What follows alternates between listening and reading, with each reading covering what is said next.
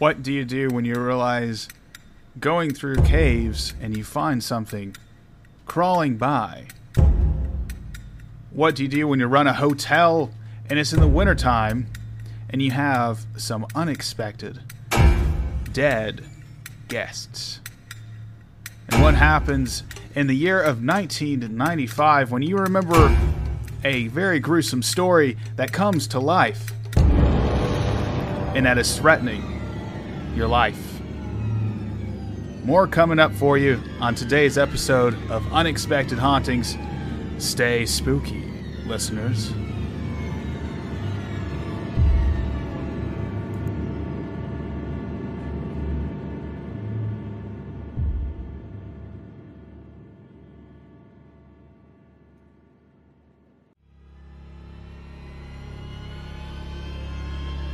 Listen if you dare as we unfold stories of unexplained happenings and phenomena. Write in at unexpectedhauntings739 at gmail.com. This is where the unexpected and ghost stories are brought into reality. This is Unexpected Hauntings.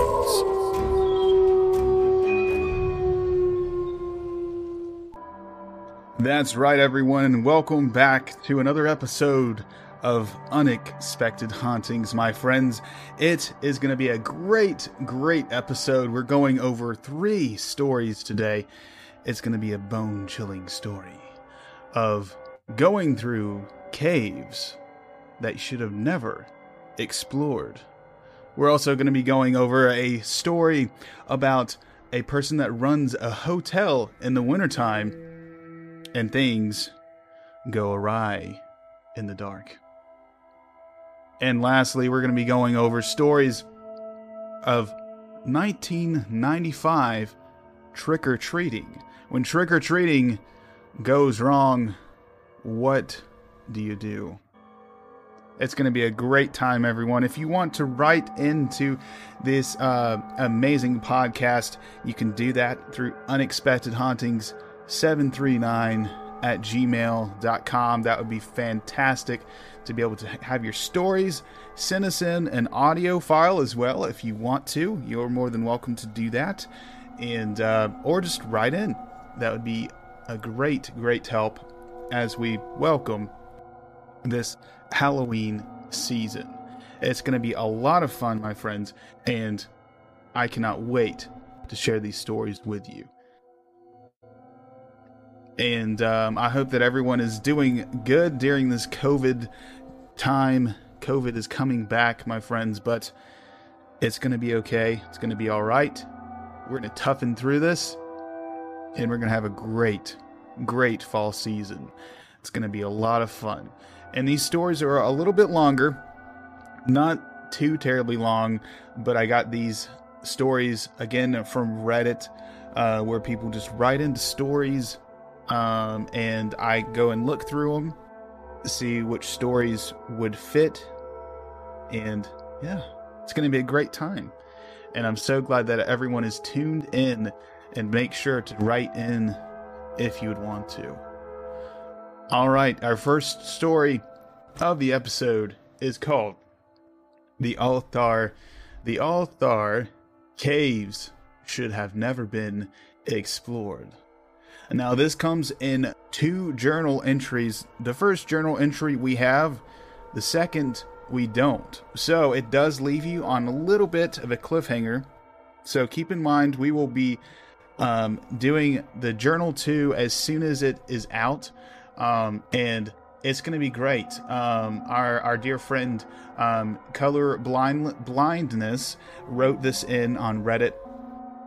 It's going to be a lot of fun, my friends. Here we go, and let us journey into the caves that should have never been explored. Here we go.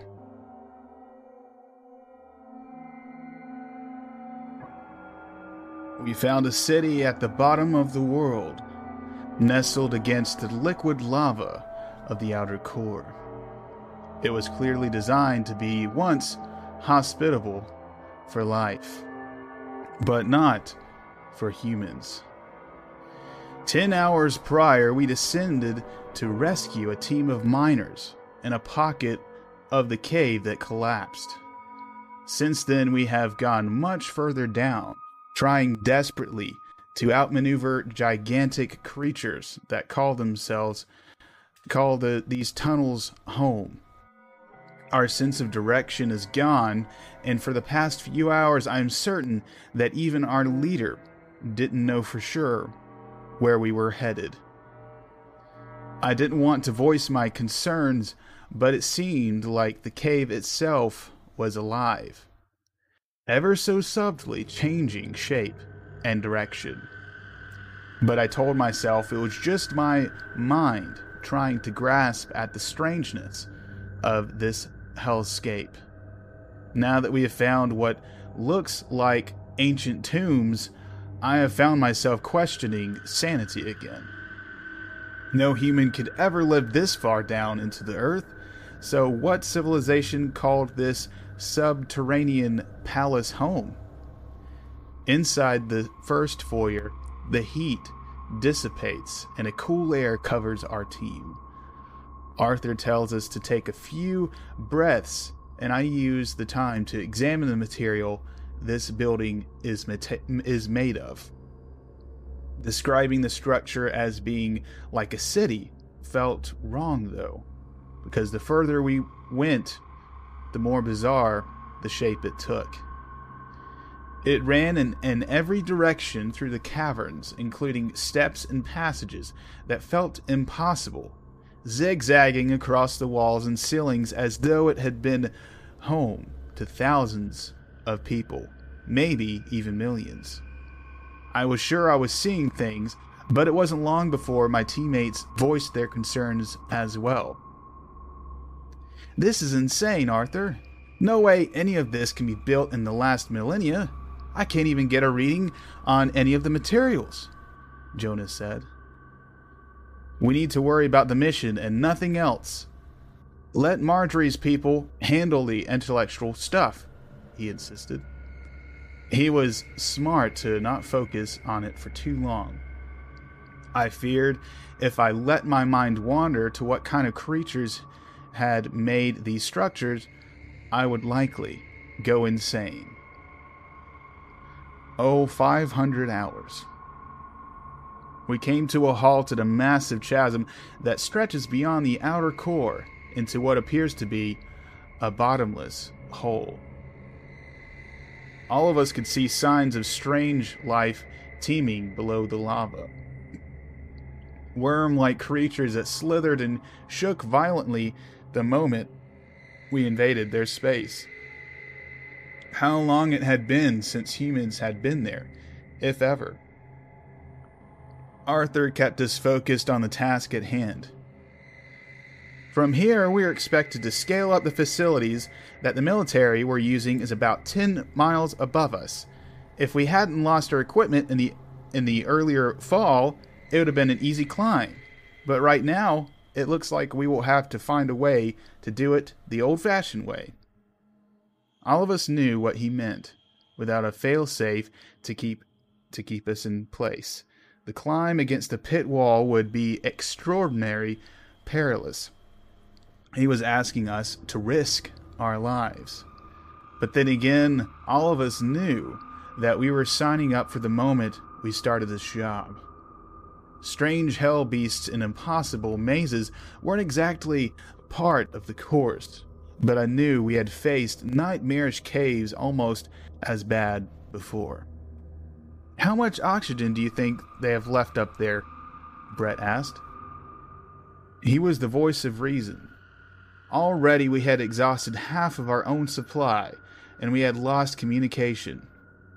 We had no way of being sure that Marjorie or her team would be coming. We could find ourselves trapped as well it's possible that they may have ran out, but we can we can't sim- simply turn around. This is our only way back to the surface. Arthur reminded us. Odds are against us, I admitted as we checked our equipment again, as though to echo that feeling. we heard we heard a weird breathing noise from the structure behind us. The soldiers that were still alive quickly aimed their rifles towards the opening, and all of us froze to wait and see what would crawl out. Then Jonah emerged from the darkness. Whoa! You guys are looking tense. Everything okay? He asked when he saw their weapons. What in the blazes are you doing? Where did you go? Arthur asked. I hadn't even noticed he had left. I hadn't even noticed he had left, I thought. Sorry, sir, I got a little sidetracked, but it may have been for our benefit. I found something I think you want to see.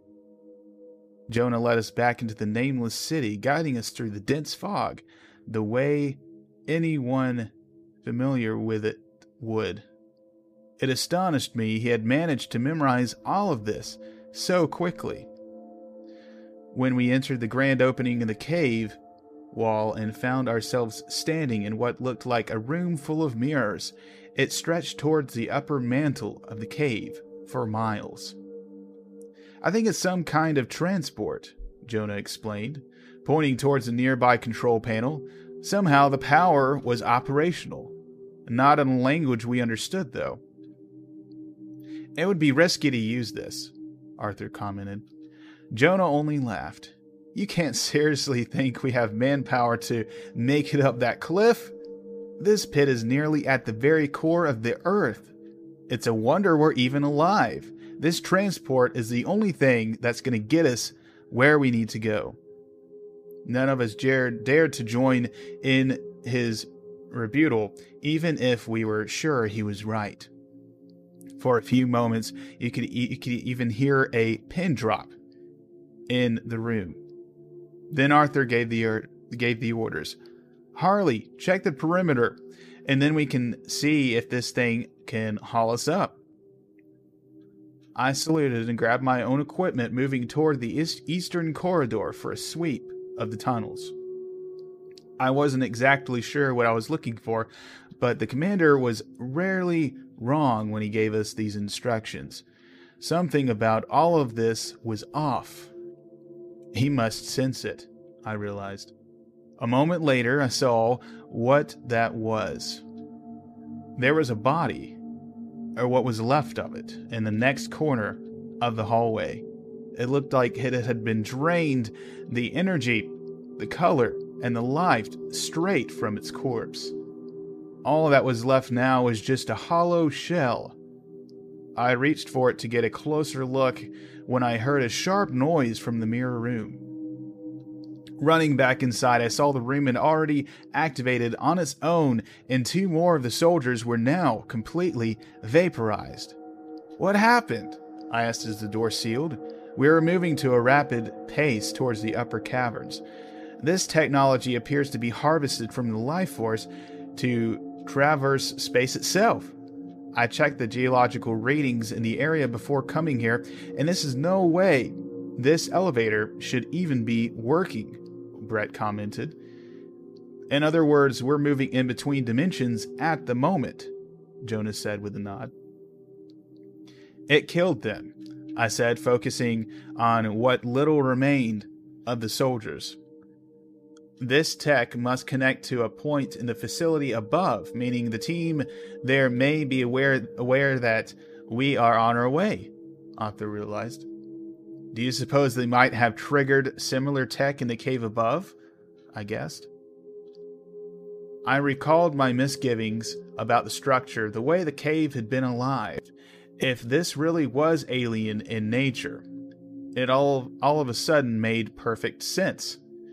Every movement movement it made was the way an organism protected itself. We can't speculate until we arrive. Arthur said as he gathered the weapons beside the three of us. Only one soldier still remained, and all of us were gravely aware it was possible we were walking into another trap. Zero eight hundred hours. The shimmering mirrors finally darkened and the transport shook, telling us that we had arrived. Arthur passed a rifle to me and told me to be ready for whatever might be on the other side. But I wasn't. The doors opened into a rudimentary passage of stones. The cave was damp, cramped, and quiet. Not nearly as alien as I had expected. The passage narrowed, and I kept the weapon near my side as Arthur stayed in the middle, while Brett and Jonah protected our rear. Light was difficult in the dense space, but we made do to the next few meters until we ran into a massive sheet of metal. This must be the facility and that Marjorie said they were using as a base, Arthur commented. We moved to the east to find an entrance, the cavern winding, widening as we followed strange formations on the rock. A closer look told me they couldn't possibly all be rocks. They were fingers emerging from the cave wall. In some places, it looked like the cave had swallowed them whole. Then, as we turned a corner, I think all of us gasped at once. There, in the rock face, was what was left of Marjorie's husband, Samuel. Half of his body somehow melded with the rocks. As we got closer, I checked for vitals. Somehow, he was still alive. The moment I pricked his fingers, Sam's eyes opened frantically, and he gasped for breath. Calm down, man. It's Arthur. Arthur Warren. Marjorie sent us down here. You. you came to rescue us. Sam's eyes were filled with tears. Then he said something I didn't expect. Why? Why did you come? You. You should have left us to die. Marjorie wouldn't want that, Arthur said firmly. Don't you understand? She's gone, Sam, pro- Sam proclaimed as he looked toward his melded body. We are already, already dead, and so, so, soon you will be too. That's all I've got for journal number one. That is such a cliffhanger. Such a crazy, crazy story going deeper and deeper into these caves and taverns. It's going to be a really, really great entry for journal number two. I cannot wait. It's going to be awesome. If you have any questions, please message um, the Unexpected Hauntings crew at Unexpected Hauntings 739 at gmail.com. We'd love to get your input on this story. And if you have any stories that that are connected to this or stories that are familiar to this, please write in or send us a link to that story. We would like to share out more stories of that. It's very interesting whenever you go into uh, the unknown, you don't know what it is, and then it turns out to be alien. and um, this is mostly a ghost podcast um, channel, so we don't normally have mo- a lot of alien stories like this. Um, so it's very interesting and really, really cool to be able to have that. And this is definitely a podcast channel where you can talk about the sci-fi, where you can talk about the paranormal, all of the things that it's unexpected. This is where you can write into, tell us your experience, all of the crazy things that happen. We are here to read your stories and definitely get the word out for some of these places. Um, and uh, that was such a crazy, crazy story. Um, and uh, I hope that you guys really enjoy this next one. Um, this next one comes from a story of being in a hotel in the wintertime. That really gives you sinister vibes just thinking about it. I mean, you think about the movie um, with the red rum, The Shining, the the Shining movie with the red rum and all of that stuff. That all happened in the peak of winter, um, and it just shows you how much winter and isolation can do to your brain, and it's very interesting. So we're gonna go into the story, um, and uh, it seems very, very interesting. I read some of it not long ago, and uh, I think that you guys will find this story very chilling. So here we go, guys. This is entitled I Run a Hotel in the Winter, and Terror Comes to Stay. Here we go, everyone. Closed season. It's the pits. I run a small hotel. I used to run it with my wife, but she left me because of her drinking. She did not go far. I see her in the local bar sometimes, sitting alone, hunched over a bottle, sometimes with her arm around a stranger. It hurts seeing her like that, but there is nothing I can do.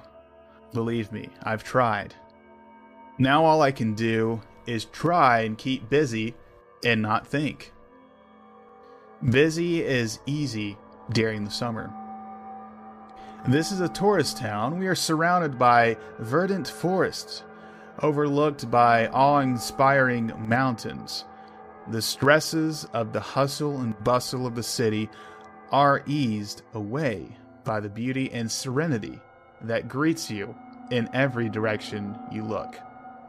There are thousands of visitors here over the summer, and I am always fully booked and run off my feet. Come autumn, though, and the flow of tourists slows to a trickle. The first bite of cold winds swirling through the streets encourages any left to pack up and leave. Soon after the snows come, and the road into town becomes impassable until next spring. Nature rules here, as she once did across whole continents.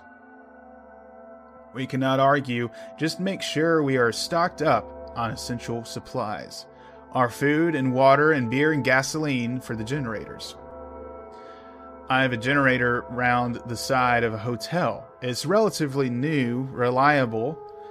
I finish thoroughly cleaning and checking it before I lock up the hotel for the winter. The summer and memory, I try and make the most of the transformed town. On an early December day, I stand in the street outside my hotel just as it is going dark and listen to the near silence. There are 20 of us who see out the winter and everyone else indoors. There is no traffic on the road. The only sound I can hear is my generator purring efficiently and the birds settling down to nest for the night. I try and savor the tranquility while it lasts. I breathe deep and take in the crisp, clean air. It's in the air that there is the first inkling. There is a smell. Slight at first, so slight you might think you are imagining it. But then it hits you. The smell of meat gone bad. Then there was a murmuring, voices approaching. My fellow residents will be aware of this as well. The lights in their homes click off one by one, leaving each in darkness behind drawn curtains. Only the street lights remain. The birds have fallen silent. The heart is beating faster now. It is cold outside, but colder deep within me. I will never get used to the fear that comes with this moment, or the terror that will linger for months to come. The first of them to the first of them appear. There are holes in the clothes through which you can see holes in their skin, the bones below. This is an an urgency to their shuffling gait, and soon they are congregated around the streetlights, their faces turned up to them, their hands reaching out. I step silently as I can back into the hotel and extinguish the lights inside. I walk along now dark corridors and swing open the doors to the largest room in the hotel, go inside, and flick a switch. I did not close the front door of the hotel behind me, and within minutes I can smell them and hear their murmuring. I make my way to the far end of the room, wait by the smaller door there, holding it open, ready to flee. They file in, begin to fill the room until there are a hundred or more, all crammed in. They stand, gazing upwards, hands raised in a kind of reverie. Some way, some sway, some jerk and twitch. The object of their attention, the thing that has drawn them there, the disco ball in the center of the ballroom ceiling. It spins, casting out glittering light, bathing the room in speckles of red, green, blue, and silver. They were transfixed.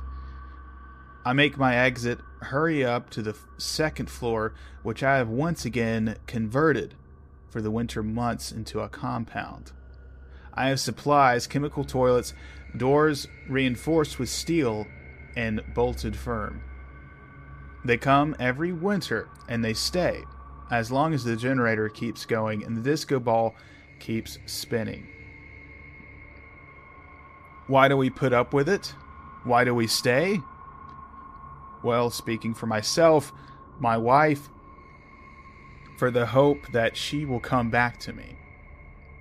And because in early March a day will come when I can see the snow melting. I will crack open my window and feel the fresh air on my face. I will hear the birds singing again. It's then I know it's safe to leave my second floor compound. I walk down through the hotel. There's usually a little damage, scrape marks in the walls, and these can be painted over. Cracked window panes easily to replace.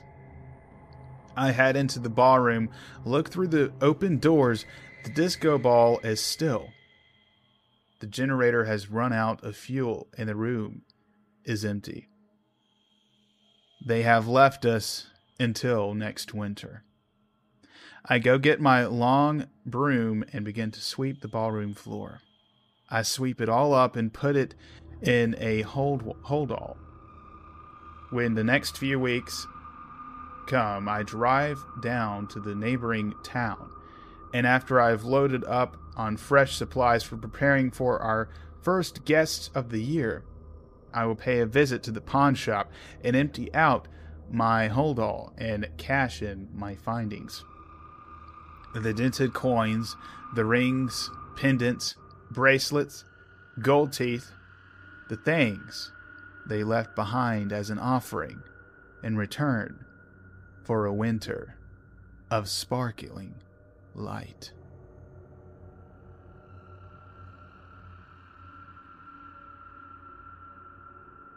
So um, that story brings a lot to the table.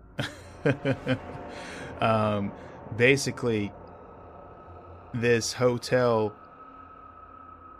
has a lot of creepy guests at during uh, during the cold December nights.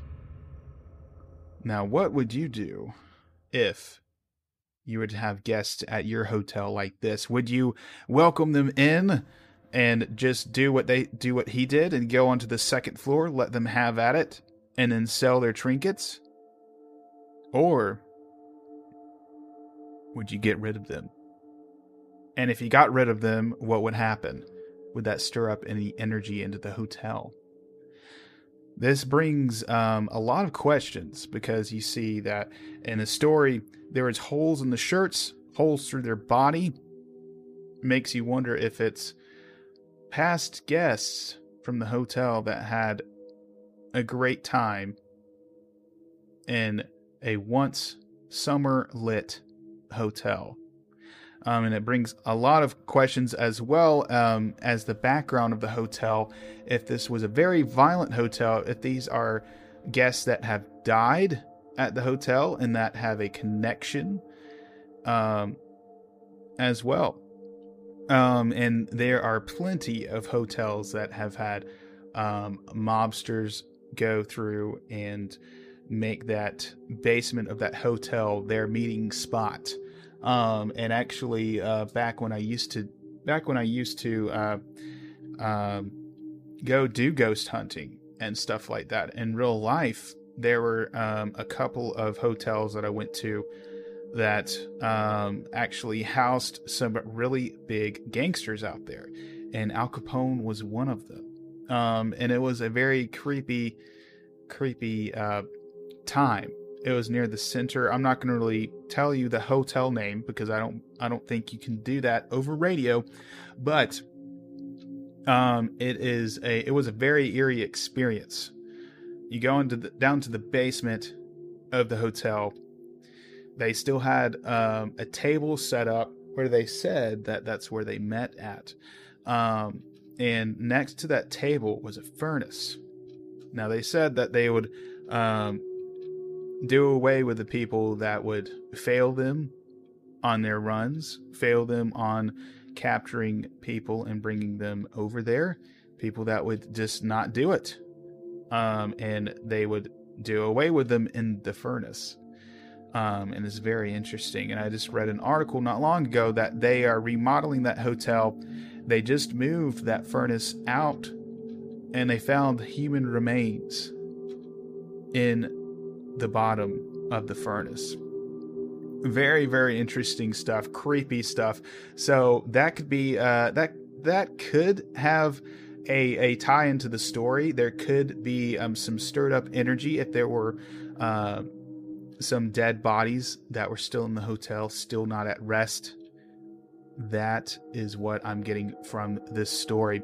If you guys have any thoughts, any stories pertaining to this, write into Unexpected Hauntings 739 at gmail.com. We love, love, love to have you write in and uh, just tell us what you think about these stories. If these stories are good, if these stories are bad, we'd love your input. That would be amazing, amazing to hear. Um, and uh, really, to be honest with you, I was just thinking about it. Halloween and fall, all this stuff, it's just coming at you super fast. Um, and we're actually airing this on 16th of um, September, and it's it seems like it is already Halloween, um, and uh, it's great. And you know, I think COVID might have to do a little bit with that as well. People are just staying at home. All they can think about is Halloween coming up, and uh, it's it's a great, great time. So uh, yeah, it's going to be a lot of fun. And we're going to go into our last story of this episode. This takes place in 1995. Now, I was I was maybe 1 year old around this time, so I wouldn't have been around during this time, but this story seemed very very interesting. Um, and uh, it just shows you what can happen on Friday the 13th on in October. Um, and uh, it, it, happens with a Halloween party. Um, so, you know, Halloween parties are always fun, right? they, they can get out of hand sometimes. You know, you've got the spiked punch, you know, you've, you've got the bobbing for apples, all of the fun things. But in this story, it looks like something goes terribly wrong and we're going to be definitely, definitely in for a treat for this episode. It's going to be a lot of fun. All right, if you guys are ready, this story doesn't really have a title, but it has a date.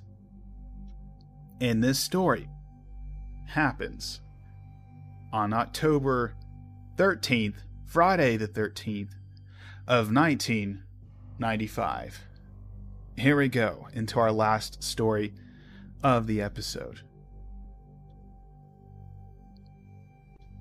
A couple of weeks ago, I was talking with my mom about past Halloween experiences. She talked to me about a Halloween party at her old apartment when I was two. It was October Friday the 13th in 1995. My dad worked at a blockbuster, but then, or sorry, my dad worked at a blockbuster back then, and he brought home a copy of Batman Forever on VHS a couple weeks before. It wasn't meant to finally come out. I can vaguely, vaguely remember that party, I told her. I remember my mom and her work friends laughing while playing a board game. I think it was Taboo or something. I remember watching the Batman Forever tape in my dad's lap on our big screen, Zenith TV, while he spaced out. I actually vividly remember Seal's kiss from a rose music video played after the movie was over, and I remember loving that song. Hell, I still do this to this day. I remember my older brother's clown costume and him chasing me around in it while I cried. I was scared of clowns all the way up till I was 14 because of that. Besides all that, the party was more or less a blur in my mind. I don't remember the other guests nor what other whatever else we did that night. Yep, I remember you later played that tape over and over until it couldn't play anymore. I think you I think you came up to me one day and we were bawling like a banshee when you showed me that tape was all tangled up from being eaten by the VCR. My mom said while giggling to herself. Do you remember the dream I had that night? I asked her after we reminisced about the good times. She looked at me confused at first, but then I saw the look on her face, and she went pale.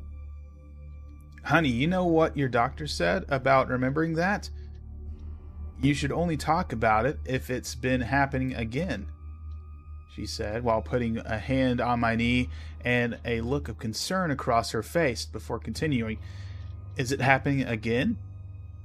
I shook my head. No, Mom. I'm just saying. That's all. I replied, replied som- som- solemnly. Then don't worry about it. It's best to forget those dreams, she said, her look of worry fading slightly, though regardless of her or my therapist's work, I never could. Of course, as time bore on, I was able to think about them more clearly. Dreams are one of one of the only gateways we have to the subconscious. They tell us about something you're dealing with emotionally or intentionally. The therapist's words echoed in my mind as I closed my eyes and leaned back on my mom's sofa. It's getting pretty late. I think I'll be heading home now, I said as I got up. She did the same and walked me to my car. She looked tired, but con- but content knowing that I was contented that I was knowing that I was okay. On the on the drive home, my mind hazed with memories of the past, of a time that was equal parts innocent and terrible.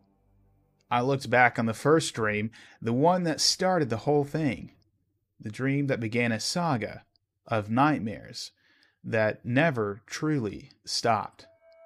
I remember after the party, my brother and I were put to bed for the night. My eyes quickly grew heavy, and I was fast asleep.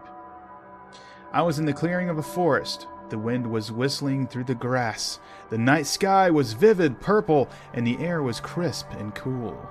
Trees surrounding the clearing were swaying with the breeze. Even for my young toddler mind, the setting was calm and soothing. Then I heard it laughter. One voice at first, then many more. I focused my eyes on the trees. They were full of swirling leaves, shaped like what I'd later learn were called Mandelbrot fractals. Each trunk had a face, and all the faces looked up at the night sky, smiling. They shook with the rhythm of the laughter. The trees were laughing, not at me, mind you, but at the purple sky. I wondered to myself why the purple sky would be funny. but their laughs were infectious, so I began to laugh with them. The trees stopped laughing and everything got quiet. The wind stopped whistling and the air became still.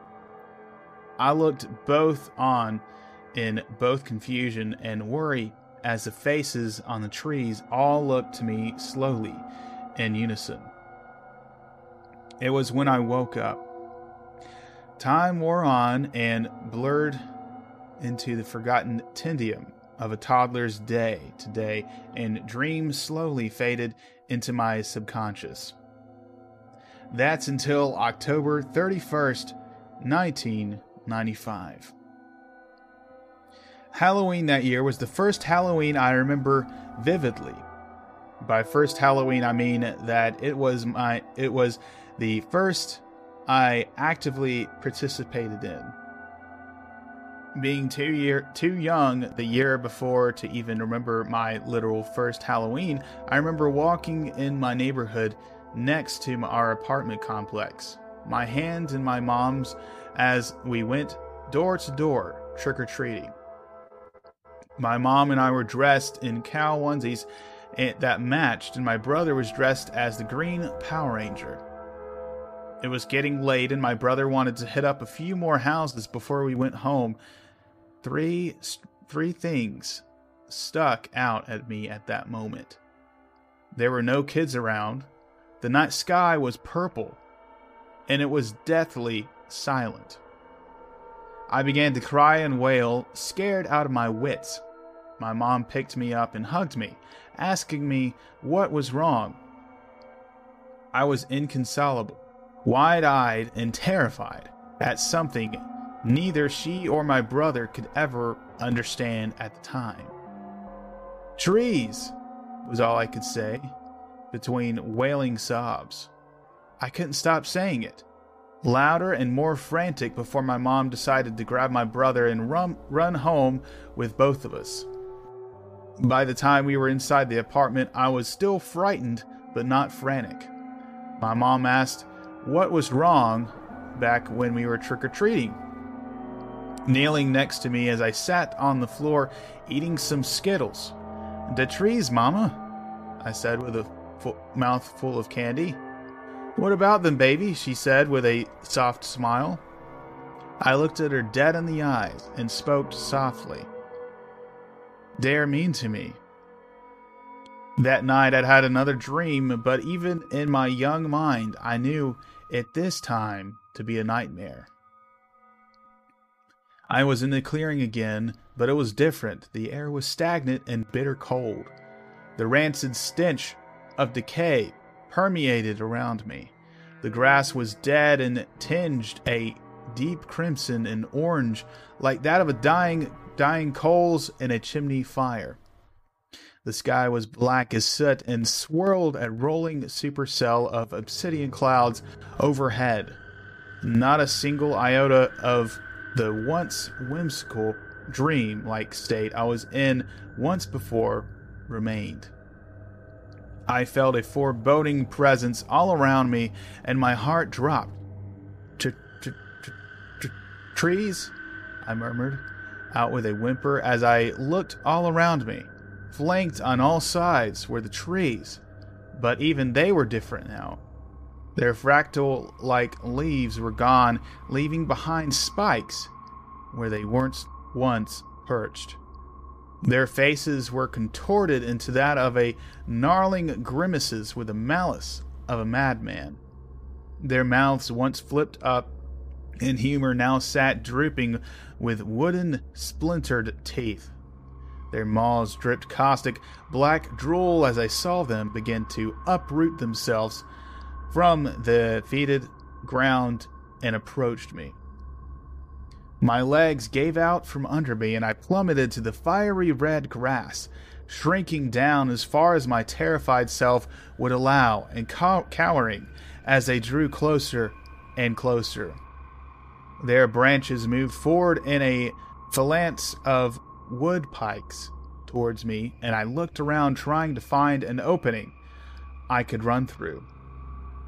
All I found was a continuing wall of dead wood surrounding me on all sides, and moving closer in by the second. All I could do was cry, so I did, wailing in fears as the trees drew closer. That's when I heard it. The trees, they began crying too.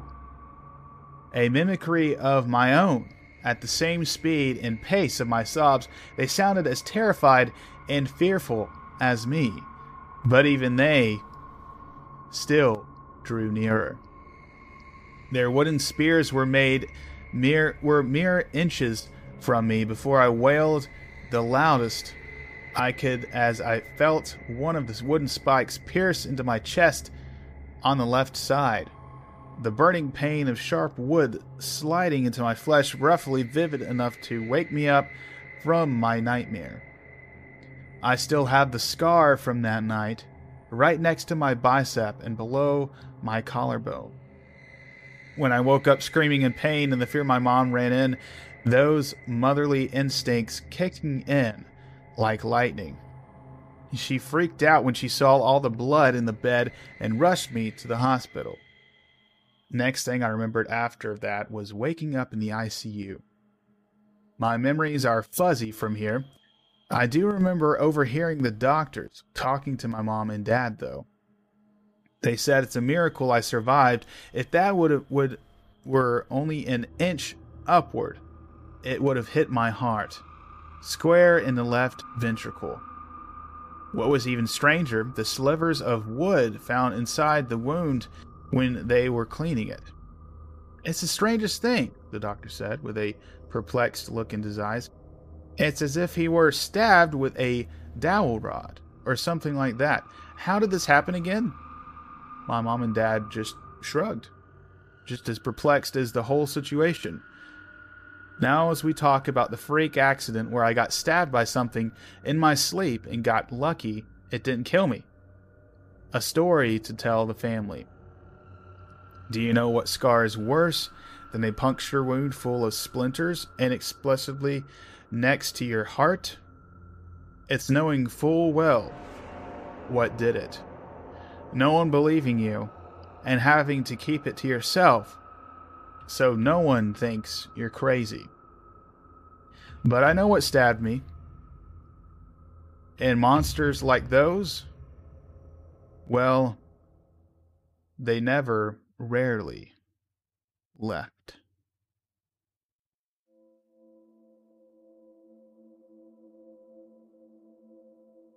So, in here we hear about stories um, that actually come to life.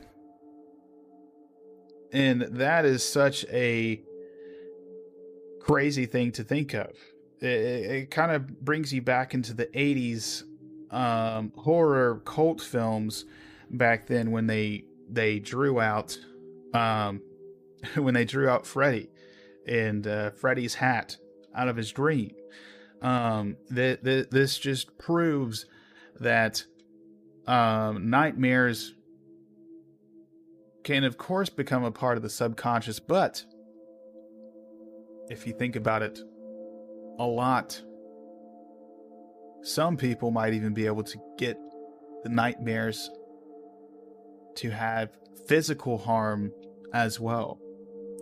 Um, this is just a very, very wild dream. I mean, um, having this happening to you and you not being able to share this has got to be difficult. Um, and you know, of course, you know you don't want to tell because you don't want to be put into a, an insane asylum or anything. um, but uh, it, it, definitely draws uh, a lot of questions as to um, has this has this happened to this person again, um, and if so, what are the stories? And you know, if not, then you know maybe this was just a one time thing. Uh, but uh, it's very interesting that, um, to be honest with you, if I was the kid, I would have told my parents, and uh, if all of the things, it seems like all the things lined up to his dream that he was having. He's got all the evidence. It was wood splinters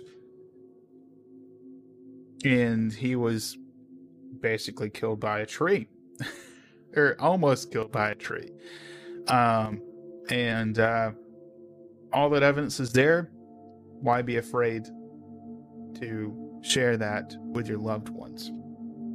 So this is um, a very, very different story. I wanted to save this for last because it had a really cool, um, really wild uh, twist to it. Because we don't get many stories about dreams coming to life in real life. And, you know, whenever you're little, of course, you're more sensitive um, to these kinds of things. Of course, you know, little kids, dogs, um, some other animals as well, they have their brain hasn't really fully developed yet.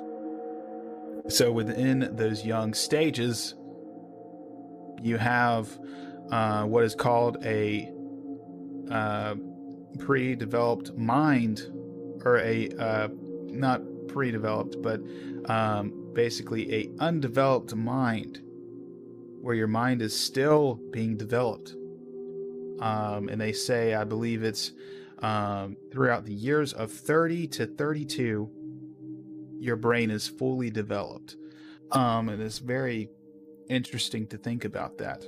Um, and uh, yeah, if you guys have any questions about that, uh, please write into our email. That would be awesome to be able to hear from you guys. And uh, I hope to be able to do this every Friday um, for until until Halloween. Um, I'm thinking about having some uh, guests on here sharing some uh, stories with us, and uh, we had a really really awesome uh, time last year in Halloween where we did the six weeks of Halloween, um, and uh, we had our our dear friend Chase joined us. Uh, she is a Wiccan. She even blessed the house that I'm in right now. Uh, very, very into all of that stuff and has a lot of really cool input. So, um, it's going to be a great, great fall season. I'm so, so excited. And uh, it's going to be a lot of fun, everyone. So, until then, I hope that you guys really enjoyed this episode and feel free to uh, to follow us or add us on Spotify or Apple Podcasts, wherever you're listening to us from, and be able to share our podcast. That would be fantastic because we know around this time and season, everyone loves ghost stories, right? And you know, some people even like ghost stories all the all the way around, twenty four seven. Um, so, um, anyways, we also have a Facebook page as well, Unexpected Hauntings. If you want to follow that, we would love to have you there as well. It would be a blast to be able to get to know you, all of the amazing things, and thank you so very much for supporting Unexpected Hauntings. Until then, listeners, have a great night.